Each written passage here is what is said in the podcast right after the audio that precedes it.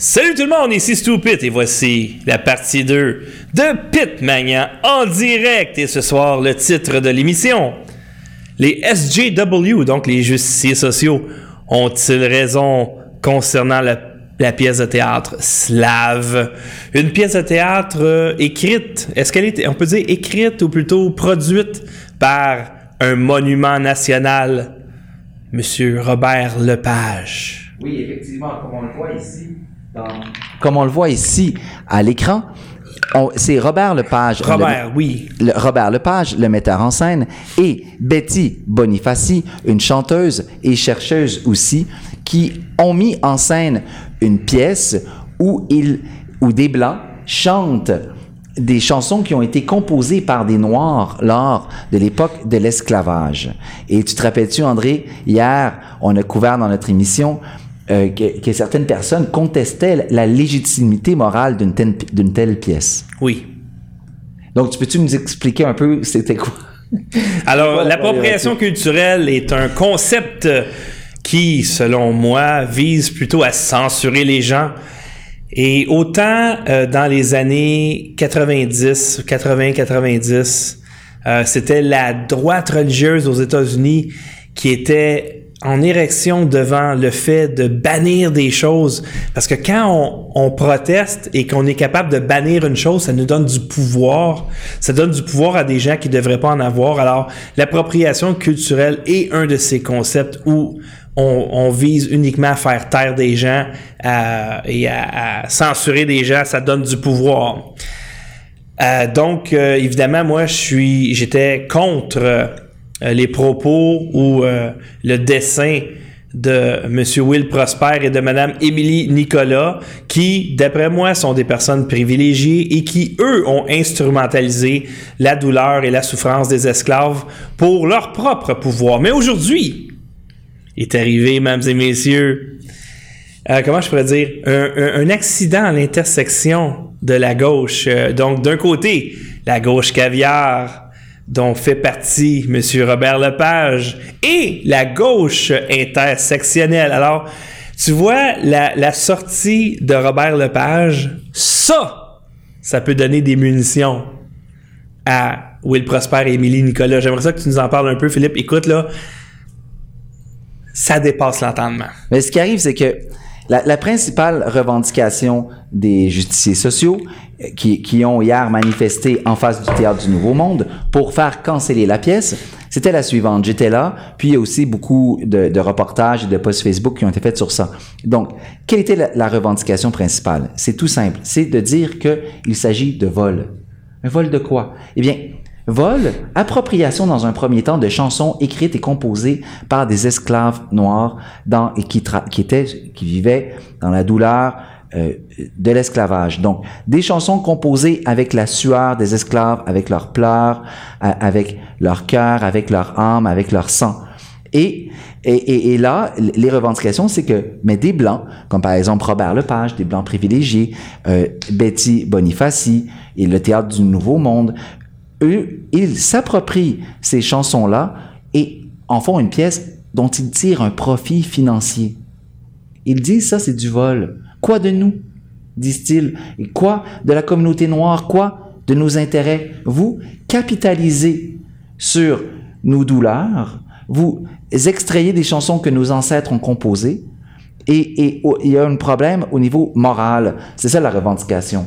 Donc, moi et toi, hier, on était un peu critiques de ça. Oui. Mais là, aujourd'hui, Parce que c'est comme si on disait, vous, Monsieur Lepage, un homme privilégié, vous n'avez pas le droit de profiter de la souffrance des esclaves. Mais nous, moi, Will Prosper et moi, Émilie Nicolas, qui sommes également privilégiés, nous, on a le droit de profiter de, la douleur et du travail de ces esclaves-là parce qu'on a la couleur de peau qui correspond à la même couleur de peau que ces esclaves-là. Donc, finalement, moi, je trouvais que c'était du pur racisme. Et pour des gens qui sont inclusifs, faudrait peut-être arrêter d'exclure tout, ces, tout ce qui que vous considérez pas comme racisé. Sauf sauf que la, la, aujourd'hui, oh, La réponse. La réponse est, comme je disais dans la version 1, une intersection, un accident à l'intersection de la gauche d'un côté, les justiciers sociaux et de l'autre côté, la gauche caviar. Est-ce que tu peux nous lire la réponse de Robert Lepage?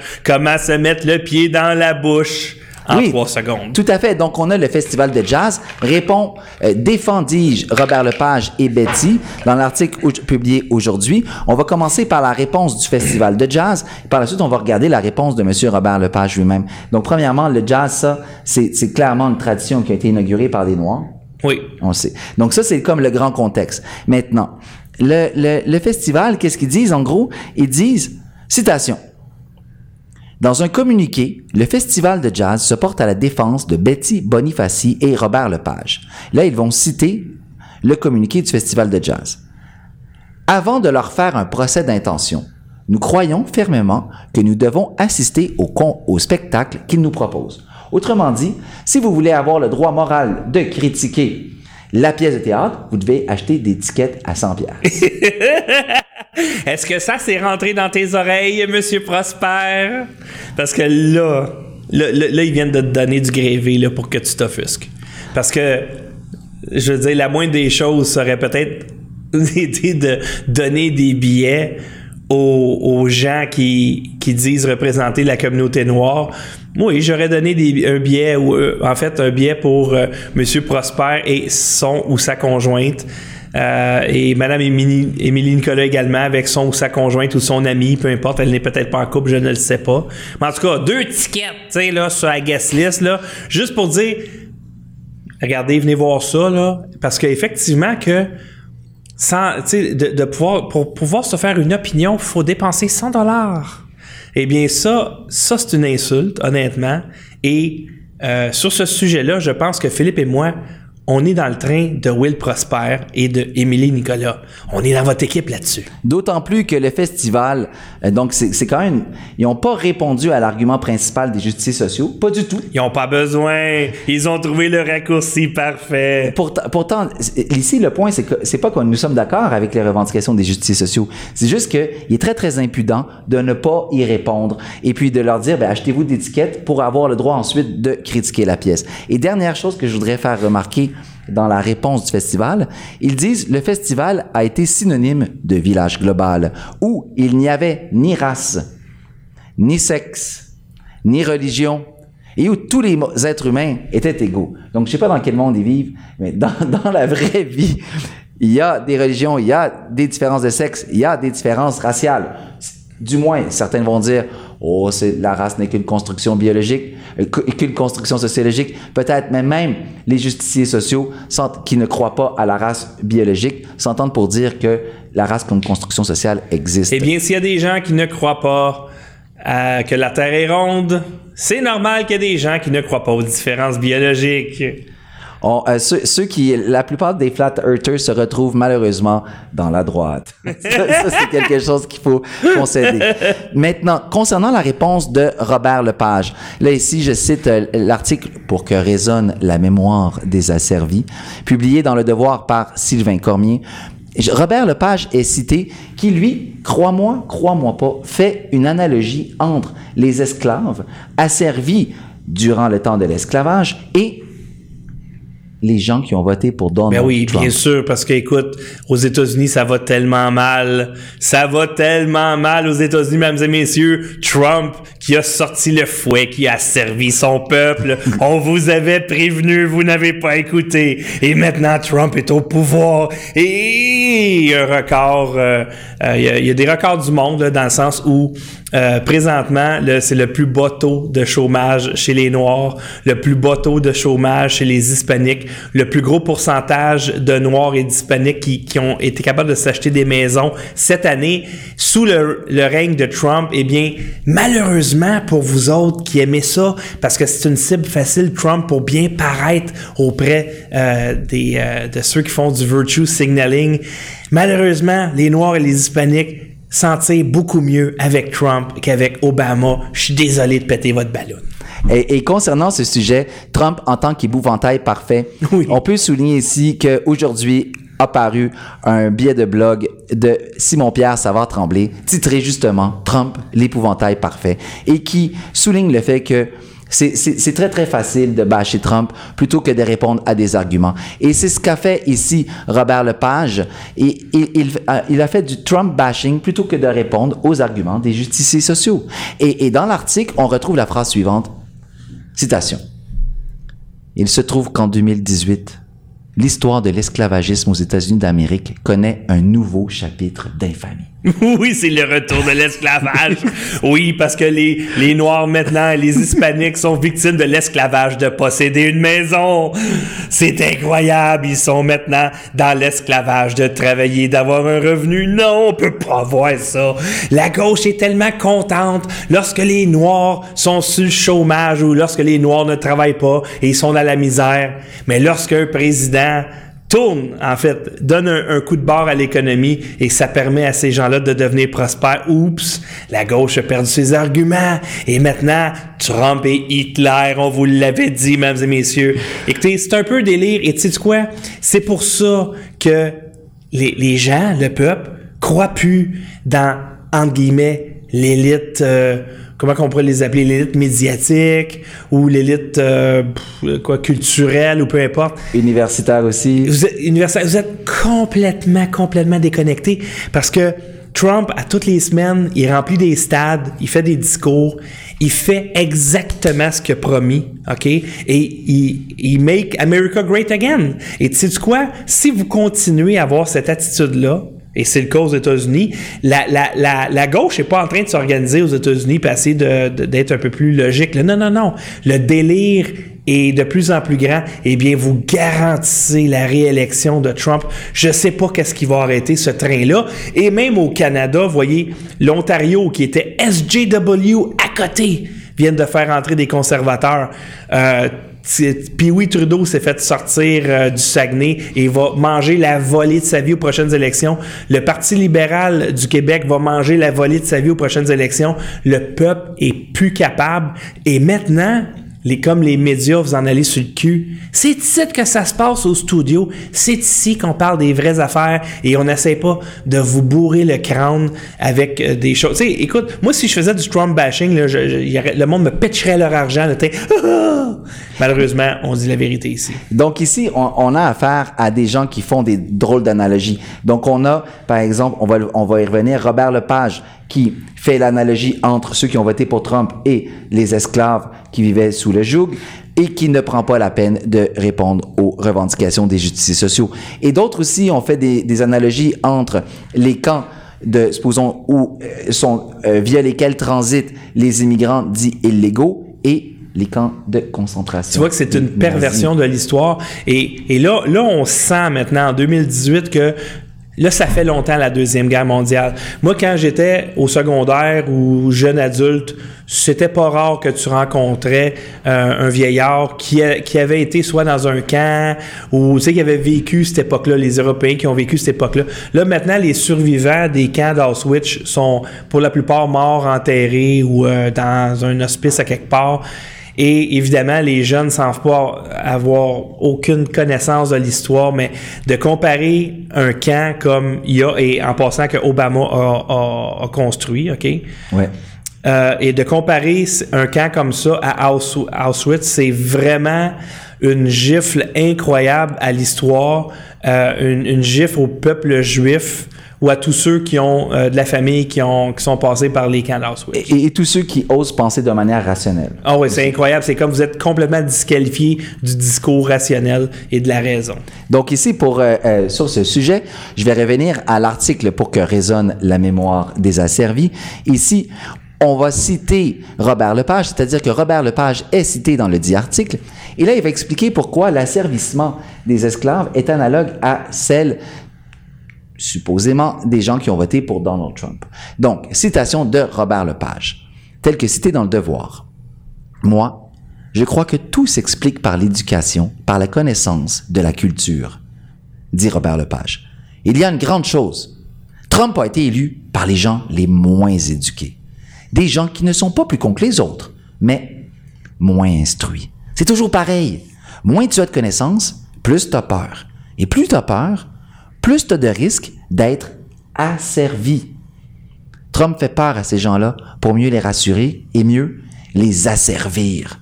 Et Betty Bonifaci, donc celle qui chante dans la pièce de théâtre contestée, dit Le pouvoir prend sa force par l'asservissement. Et là, eux autres, ils vont prétendre lutter contre l'asservissement et, et faire des analogies en alléguant que cette dynamique-là est pertinente, actuelle, en tant que, euh, de manière actuelle, en tant que ceux qui auraient voté pour Trump, eh bien, ils seraient asservis. Ben, tu sais que c'est ce qui est arrivé lorsque Hillary Clinton a traité les voteurs de Trump de déplorables. Tu sais ce qui est arrivé. Alors, je pense que j'ai un nouveau surnom, moi, pour Robert Lepage. Je sais que c'est un monument, mais pour avoir dit des conneries, Robert Lepage, voici ton nouveau surnom. Robert, j'ai sniffé trop de colle, Lepage. Puis, ce, qui, ce, qui, ce, qui, ce qui est étonnant aussi, c'est au niveau moral, vraiment, là de ne pas répondre aux revendications des SJW, c'est et puis de leur dire de venir acheter des tickets pour pouvoir avoir. Le il est vraiment en train de manger son caviar puis il dit à quoi à Trump Trump. Euh, excuse-moi, je suis en train de manger du caviar là.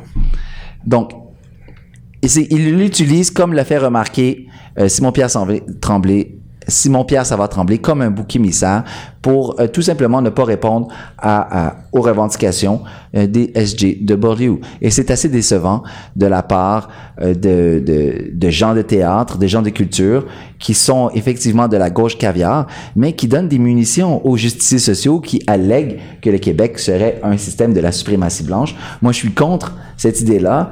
Je l'ai dénoncé sur poste de veille à plusieurs reprises, mais ici, je suis estomaqué de l'outrecuidance autant du festival de jazz que de Robert Lepage. Et puis, je suis désolé, mais ici, du point de vue de la morale, il semble que les justiciers sociaux aient l'avantage. Pourquoi est-ce que euh, euh, Robert Lepage, le Festival de jazz, ne répondent pas aux revendications des justiciers sociaux? Je l'ignore. Pourquoi se réfugie-t-il dans le Trump bashing aléatoire, une stratégie tout à fait gratuite? C'est très, très étonnant. Et pour être honnête avec toi, André, je suis quand même assez stupéfait. Ben écoute, lorsque tu lisais les extraits cet après-midi, parce qu'imaginez-vous donc qu'on prépare cette émission depuis euh, quelque part cet après-midi, je pense qu'on s'arrachait vraiment les cheveux sur la tête. On n'en croyait pas nos oreilles. Et on, est euh, à une époque maintenant où on dirait que les gens n'ont plus d'orgueil. Ça leur dérange pas d'avoir l'air des imbéciles. Tu sais, quand tu dis une connerie, là, puis surtout quand euh, tu as la prestance de Robert Lepage et quand les caméras, surtout présentement, là, on parle qu'il y a une controverse, les caméras sont braquées sur toi.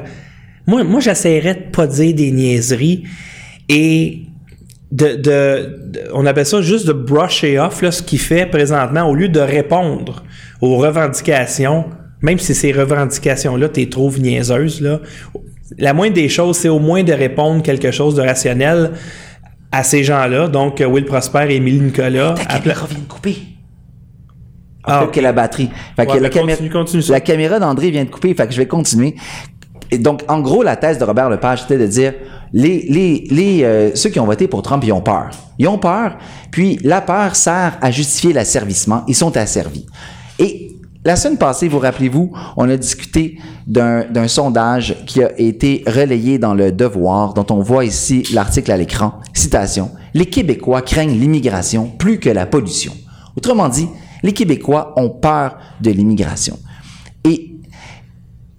Et donc, les gens souvent vont dire, c'est une peur irrationnelle, euh, etc., qui les a servis. Et puis, c'est seulement de l'instrumentalisation à des fins politiques. Et puis, des groupes comme la Meute et Storm Alliance capitalisent sur cette peur alléguée pour faire avancer leur idéologie. Donc, mais encore une fois, souvent, les gens ne vont pas adresser les revendications des Québécois, si on veut, de souche européenne, qui ont peur de l'immigration en tant que ça change effectivement la démographie du euh, du Canada, du Québec et du Canada. Et puis, c'est pas, imaginez, là, au niveau des chiffres, on va y revenir dans d'autres, dans d'autres émissions, mais effectivement, la, composante, l'équilibre, si on veut, euh, démographique québécois est en train de changer. Et puis, ce sont souvent des changements, ce sont des changements qu'on peut considérer comme, qui vont être irréversibles, si bien que ces peurs ne sont pas irrationnelles et les arguments doivent être répondus. Qu'est-ce que t'en penses, ça, André? Je pense qu'il est revenu à nous. Oui, et de, vous voyez, depuis mon départ, on est parti de 106 euh, euh, visionneurs en direct à 94. Alors, il était temps que je revienne dans l'écran. euh, oh, 93 maintenant, en tout cas. Alors, pendant que j'étais en train de changer la caméra, plutôt la batterie dans la caméra, j'ai entendu brièvement ton argumentation et je suis d'accord avec toi. Donc, con- euh, concernant ça, il y a le groupe La Meute qui va organiser en fin de semaine. Donc, on arrive aussi à la deuxième Oui. partie de notre euh, euh, stream, à savoir de notre euh, petite émission. Donc, la deuxième partie, c'est sur la manifestation qui va y avoir lieu, du moins qui est prévue, le 1er juillet. Et juste une petite parenthèse ici, on va recevoir un type dont j'oublie le nom, Eric, j'oublie son nom de famille, qui est apparemment le chef de la sécurité du clan de la Meute à Montréal. Il va venir nous expliquer pourquoi la Meute descend à Montréal, quelles sont leurs revendications. Et puis, je tiens à dire à la Meute et à Sylvain Brouillette et tous les, loups qui nous écoutent que ça ne sera pas une entrevue complaisante, que je vais poser des questions, puis que je vais pas les fournir au type de la Meute avant que ça commence. J'espère que vous êtes moins susceptible que Storm Alliance. Donc maintenant, une on voit ici un article du Huffington Post et c'est très intéressant cet article parce que on y lit une citation d'une conseillère de la ville de Montréal qui, que l'on voit à l'écran, Madame Nathalie Goulette.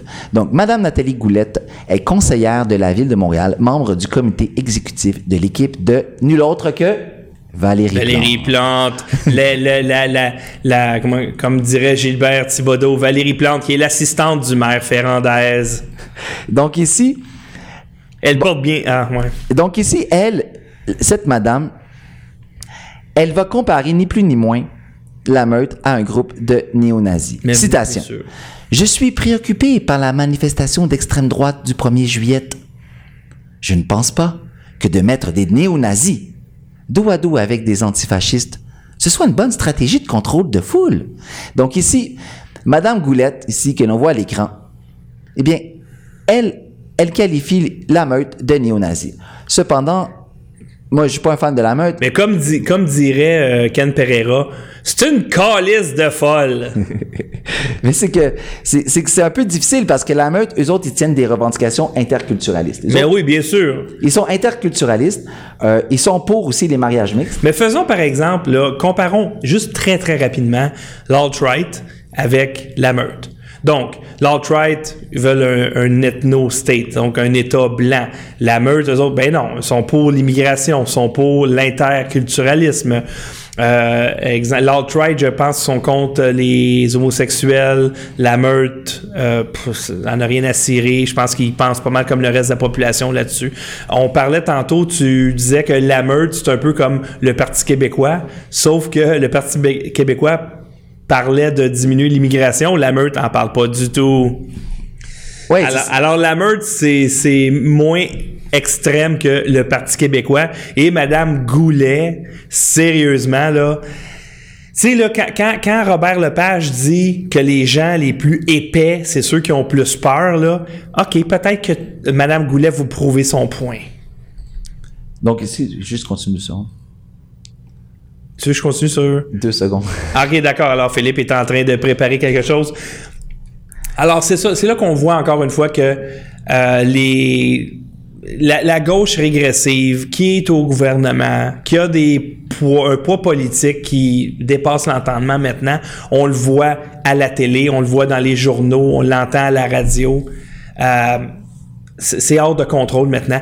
Quand on ose appeler un groupe de citoyens comme la Meute, plus de l'extrême droite, là, des néo-nazis, OK? Avez-vous la moindre esti d'idée de c'est quoi un nazi, OK? Les, les, les antifas, ils n'ont pas la moindre idée c'est quoi. Yagi Singh n'a pas la moindre esti d'idée c'est quoi. Ben non, tu sais, c'est quoi un hostie de nazi, Chris? Peut-être qu'ils ont une idée, c'est quoi? C'est juste qu'ils ils- ils participent à l'enflure Mais c'est la ma- c'est une mauvaise idée. Les nazis, c'est un groupe euh, euh, politique euh, des années 30 sous Hitler et qui voulait exterminer tous les juifs et dominer le monde dans la violence euh, avec la propagande, etc.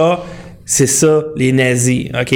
Là, maintenant, de dire qu'un groupe comme la Meute, OK, qui sont, dans le fond, c'est un mélange de mon oncle puis de grand-maman. Ils sont là. des baby boomers. Ah, En gros. ben, ils sont un petit peu plus jeunes Génération que les baby X un peu. Mettons, c'est une génération X, puis oui, il y a des baby boomers là-dedans. Là. C'est des gens qui veulent juste pas perdre leurs acquis.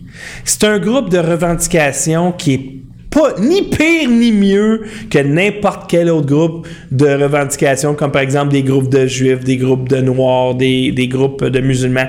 Je suis désolé, là, mais si vous dites que eux sont plus extrêmes que les autres groupes que je viens de nommer, vous avez un hostie de problème.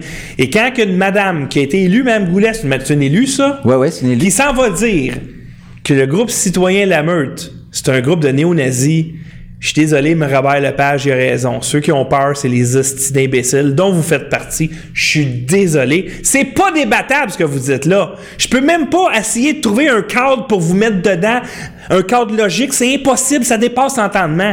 Je peux, je pourrais même pas vous embaucher, Colis, pour flipper des burgers. Esti avec l'espèce de poteau saumon que vous avez dans le cerveau. Maintenant, on va passer à l'autre article. C'est. Quoi, j'aimais ça, j'avais du fun, là? Le, le, le service de police de la ville de Montréal vérifiera si ces policiers ont des affinités avec l'extrême droite. Donc ici, ça c'est intéressant, c'est une initiative qui apparemment a été promue par Alexandre Popovic. Alexandre Popovic, juste une parenthèse ici, aurait été un leader d'un groupe anti Oui, attends une minute, là, chose, euh, Patrick Baudry, tu es en train de faire un salut nazi, là? Non, non, non, non, ça, ça c'est un truc euh, de, des photographes. Hey, Baudry, là! De toute manière, il est plus dans la meute, ça fait longtemps. Ouais, j'espère, c'est un nazi! Ils ont repris cette photo-là dans l'article, dans l'article publié aujourd'hui. Donc ici, Ici, donc, l'idée de base, c'est de dire, ce qu'ils vont vérifier, c'est savoir si parmi les policiers qui vont superviser la manifestation du 1er juillet, est-ce qu'il y en a qui sont inscrits au groupe secret de la meute? Puis, c'est de savoir, selon Alexandre Popovic, juste une parenthèse concernant Alexandre Popovic, sérieux, c'est, ça a beau avoir été un chef antifa, il a beau penser probablement que moi et toi sommes des, des crypto On est des, on est des néo-nazis Mais je tiens, à dire, je tiens à dire que c'est pas un deux de pique. Non, absolument pas. C'est pas un deux de pique. Euh, il a écrit on aime beaucoup euh, Popovit, nous, ici. Monsieur, c'est quoi son prénom? Alexandre. Alexandre Popovit. C'est, c'est un, une des personnes de la gauche qu'on apprécie avec, euh, avec euh, Francis Dupuy-Déry. Francis Dupuy-Déry, Siegfried Matelet. C'est des gens qu'on respecte énormément parce que je pense qu'ils sont intègres. En tout cas, Philippe et moi pensons que ces gens-là sont intègres. D'ailleurs, euh, Siegfried nous écoutait hier, il ne nous écoute pas ce soir. J'aime beaucoup son input. Moi, j'ai très hâte qu'il vienne ici. Ça n'a pas donné aujourd'hui, il devait venir, mais euh, ah, euh, Siegfried, on va revenir sur le bientôt, vif. Là, ça on, ici, là. on va revenir sur le vif du sujet. Donc, Alexandre Popovic, juste une parenthèse, c'est ça, il avait écrit un livre, il a écrit un livre qui s'appelle Produire la menace, où il raconte plusieurs cas, il, il documente, ou plutôt il fait la synthèse de plusieurs analyses qui ont été faites à propos de la police au sens large du terme, donc la GRC, le CRS, la SQ, qui vont infiltrer des groupes citoyens, que ce soit des groupes de droite ou des groupes de gauche, des groupes euh, révolutionnaires ou des groupes, si vous voulez, qui veulent maintenir la loi et l'ordre. C'est dans les pratiques des services secrets et de la GRC de la SQ d'infiltrer des citoyens. Et, donc, euh, et, donc, et c'est un excellent livre, euh, qui est bien documenté en fait. C'est pas un livre d'opinion, c'est un livre vraiment de, documentation au niveau des faits. Et ici, donc, M. Popovic, qui par ailleurs fait aussi souvent des demandes d'information, d'accès à l'information pour, si vous voulez, maintenir les policiers honnêtes. Tu ça devrait être ça la gauche. Ouais, ouais, ça devrait être ça la gauche. Je veux dire, si moi, moi je, suis issu de la, de la gauche euh, à la Noam Chomsky, à la Jello Biafra, cette gauche-là. C'est ça, cette gauche-là. C'est exactement comme ça qu'on pensait. En passant, il y a Siegfried Matlet qui est parmi nous. si jamais tu as des commentaires, Siegfried, tu sais, on va le lire. Donc, j'ai la petite nette ici d'ouvert. Mais je pense que ce soir, il, il, me trouve un petit peu moins cave parce que on est on est, on est dans le train de Nicolas et Will Prosper ce soir. On est pour eux parce que suite, euh, suite aux déclarations de Robert, j'ai sniffé trop de colle Lepage, on n'a pas le choix d'être dans, dans son équipe ce soir. Donc, le, seul, le point final que je voulais faire concernant cet, euh, cet article SPVM vérifiera si ces policiers ont des affinités avec l'extrême droite, c'est que de la même manière que euh, moi, je suis pour la neutralité de l'État, pour la laïcité, malgré par exemple qu'il y a des gens euh, catholiques ultra qui sont pour le retour de la monarchie, mais que je considère aussi quand même comme des, des, des, des, patriotes qui ont droit de la parole, qui ont droit de parole et qui ont des revendications aussi légitimes. Pareil, eh bien, c'est important que les policiers soient neutres. Et on veut pas avoir une police politique. On veut pas avoir une police qui va privilégier la meute envers et contre les antifas. On veut pas avoir une police qui va privilégier les antifas envers et contre la meute. Nous sommes pour la liberté d'association, pour la liberté d'expression, pour la liberté de manifestation de tout, de quiconque euh, n'utilise pas les moyens violents. Pour Si la liberté d'expression des antifas était menacée, toi et moi, on irait les défendre, même si ce groupe-là, à la base, veut détruire toute la liberté d'expression de tout le monde qui pense pas comme eux. Exactement. Donc, moi, je me servirais pas, pareil. Au contraire, je vais me servir d'eux comme tremplin pour démontrer que la liberté d'expression, c'est ce qu'il y a de plus important dans une société démocratique. Et toutes les statistiques le démontrent. Aller dans un pays, moins qu'il y a de liberté d'expression, plus qu'il y a de guerre, plus qu'il y a de violence, et puis, bon, et plus que de répression contre les homosexuels, contre n'importe qui qui est marginal ou qui est issu d'une minorité. La liberté d'expression, des fois, ça fait mal aux oreilles, mais heureusement, dans notre pays, OK, on a le choix de changer de poste.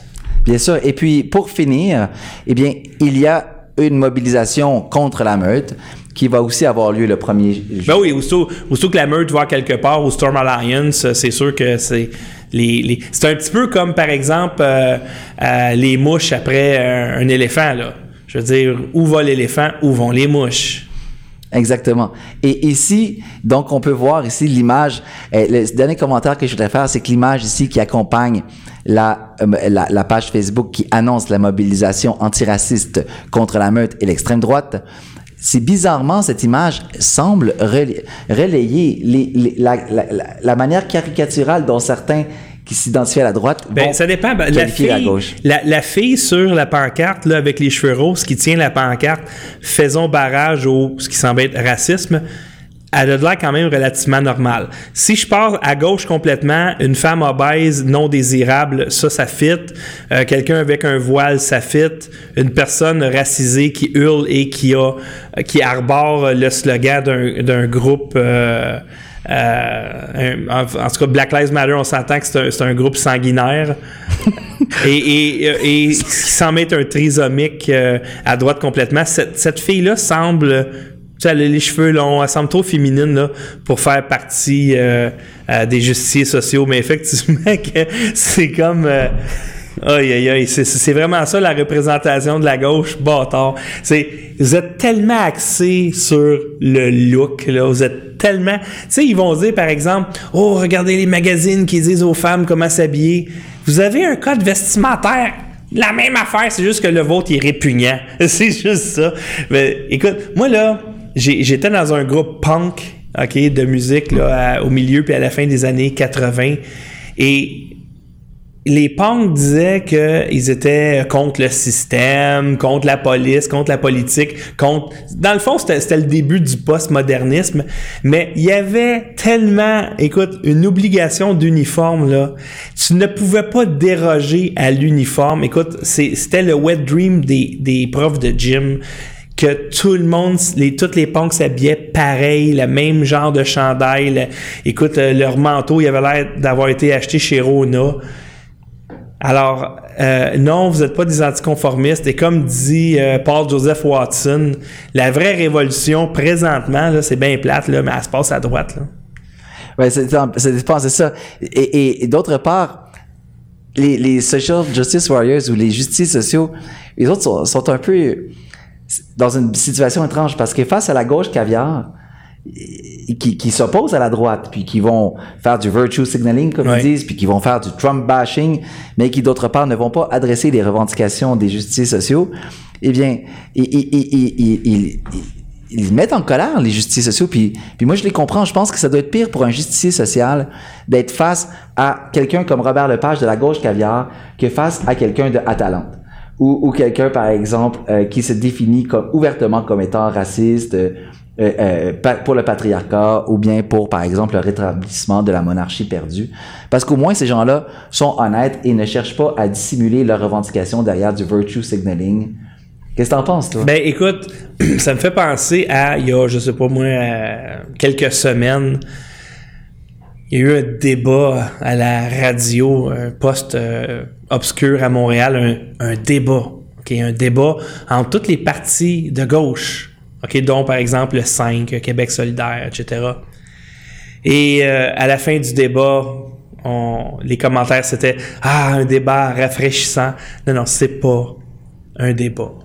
Vous allez aller nulle part. Effectivement que Atalante aussi extrême euh, peuvent-ils être ou un groupe dont on parlait là, un groupe de, catholiques ultra, ouais. des catholiques euh, disons euh, catholiques rétro Ouais, ça c'est une qu'on pourrait manière. aller. Hey, c'est extrême. là. Quand tu parles à ces gens-là, là, c'est extrême solide. Mais au moins, ils ne se cachent pas. Alors, par exemple, lorsque des abrutis vont dire que je suis à l'extrême droite ou que je suis un néo-nazi ou un fasciste, non, parce que si je l'étais, je serais pas gêné.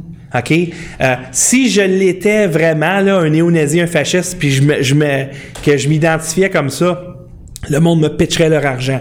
Quand tu es dans les extrêmes, le monde te pitch leur argent. Je vois pas pourquoi je le cacherais. Et non, moi je suis à l'extrême centre et pour bien comprendre les enjeux de la société, faut écouter tout le monde. Faut écouter les exemple Philippe avec une extrémiste où tu as déplié les revendications des antifas et également on est en contact avec des gens d'Atalante, puis on est en contact avec les gens de la meute même si c'est pas des extrêmes, puis on est en contact avec les catholiques rétro, puis on est en contact avec tout le monde parce que c'est en écoutant tout le monde qu'on peut se faire OK, voici les, les courants de la société et qu'on peut se faire une opinion. Si vous censurez tout le temps, tout le temps tout ce qui est à droite de Che Guevara, ben vous allez avoir des hosties d'épaisse comme Madame Goulet, OK, qui a une hostie de pâté au saumon entre les deux oreilles. C'est ça que vous allez avoir. Puis les journaux, ça va être de la merde. Ah oui, c'est de la merde, OK, excusez-moi. C'est de la merde, pourquoi? Parce que c'est impossible d'avoir un débat ou une discussion saine entre des gens qui n'ont pas la même opinion. On a peur de ça. Alors qu'ici, au studio, on n'a pas peur de ça. C'est nos amis. C'est nos amis. On les aime profondément. Ces gens qui pensent pas comme nous. Parce que, Philippe, c'est des humains. C'est- nos frères et nos sœurs. Et le but, c'est pas nécessairement de le convaincre, c'est de le comprendre. De le comprendre. C'est ça qui est important. Sur ça, Ah, on finit. J'avais du fun, moi!